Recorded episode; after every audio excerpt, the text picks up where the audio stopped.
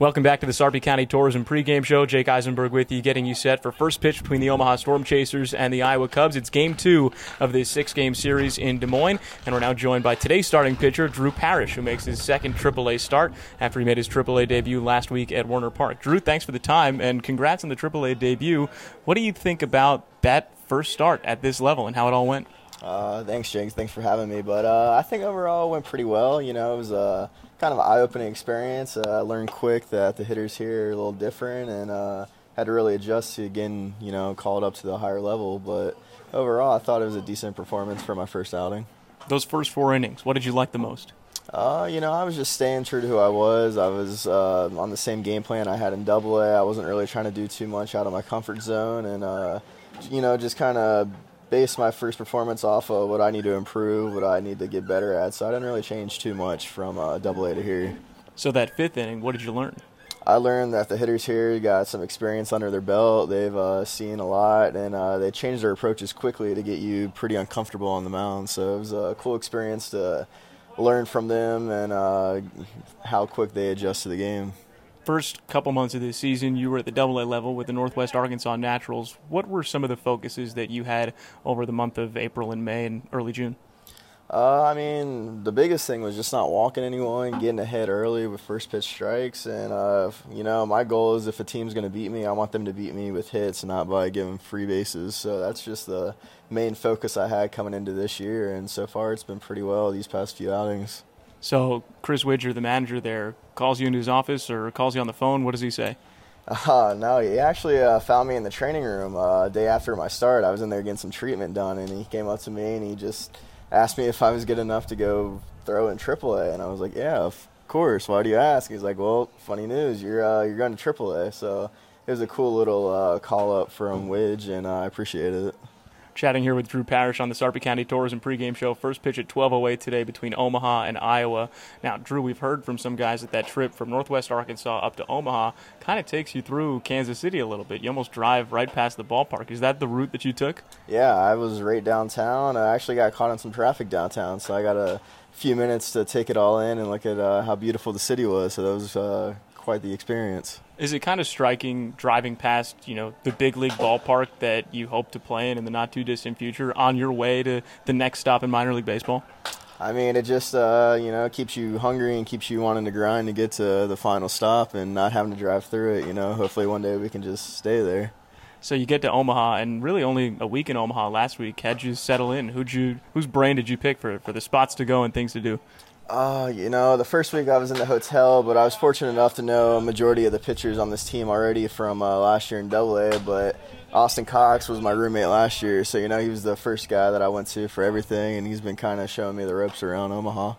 What did he tell you about this level of play? Uh, he said, you know, uh, don't change too much too early. Uh, do what you do, and the hitters will tell you what you need to change and adjust down the road. But the worst thing you can do is go out there and start making all these corrections when you don't necessarily have to. Chatting here with Drew Parrish on the Sarpy County Tourism pregame show. First pitch at 12:08 today between Omaha and Iowa. It's game two of this six-game series, and it's the second AAA start for Drew Parrish. End of last week, Drew. There's a future Hall of Famer on the mound for the Omaha Storm Chasers in Zack Greinke. You get to watch him just dice it up. What do you learn from watching a pitcher like him go to work? I mean, he's been doing it for 19 years now, and uh, just crazy 18 years ago, you know, to the day he was pitching in uh, Omaha. So just learning from him, knowing that, you know, it doesn't take velo to necessarily beat hitters all the time. Uh, he was just a surgeon at work up there, and it was pretty incredible to watch him do that. So I was fortunate enough to have a front row seat. Now, obviously, he's coming up. He's got stuff to do. He's getting his work in. He's doing his rehab start, so maybe not a ton of time to chat. But during spring training this year, was he a guy whose brain you picked on just about anything? Uh, to be honest, not really. Uh, you know, I kind of let him do his thing. I didn't really want to mess with his little routine that he had going on and everything. So I just kind of stood in my place and watched from afar and picked up a few things that uh, he was doing because, I mean, kept him in the major leagues for so long. So you know, it must work. So it was uh, it was cool to experience that. When you were growing up, who was the main guy that you looked up to that, that you wanted to be like? Uh, you know, my dad was a big Braves fan, and he really enjoyed watching uh, Andy Pettitte throw. And you know, another guy that wouldn't necessarily blow hitters up with velo all the time, but uh, very good at command and just watching him dominate the zone and throw pitches wherever he wanted to is uh, pretty cool to watch. And you know, I kind of always base my my game plan off of that persona, and you know, just command will beat velo some days. Who's the big league player that you've gotten the chance to meet, whether it's as a fan or now as a professional, that has kind of taken you back to, to kid Drew, baseball fan, and kind of blown you away? Like, whoa, I just met this guy. Oh man, um, I mean Greinke's definitely up there for sure. Uh, other than that, I'm I'm not too sure. I know that last year my roommate Jon Heasley getting called up and watching him have success up there, lat, you know, this year and then the last year is very cool to watch, and I'm very proud of him and uh, like watching him when he throws. So you know, that's probably the number one big leaguer right now that I follow and keep up with. To be honest with you. so you're watching the guys that are in Kansas City right now go go to town. They just had a flight. They were wearing those those NBA jerseys, NBA flight. So you know, if you were on that plane, what jersey are you rocking?